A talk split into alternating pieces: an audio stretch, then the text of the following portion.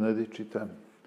Być może żaden z rozdziałów reguły nie jest w dzisiejszych czasach potrzebny jak szósty o cnocie milczenia. Co zrobiliśmy z milczeniem?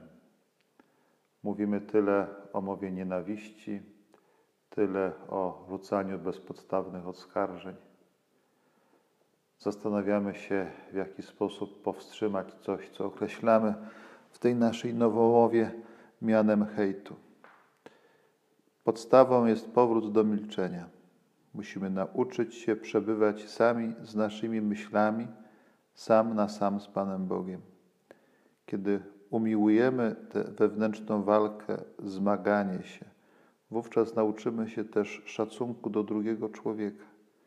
Nie ma innej drogi. Więc tak jak mówi święty Benedykt, powróćmy dzisiaj w naszych rozkrzyczonych czasach do cnoty milczenia.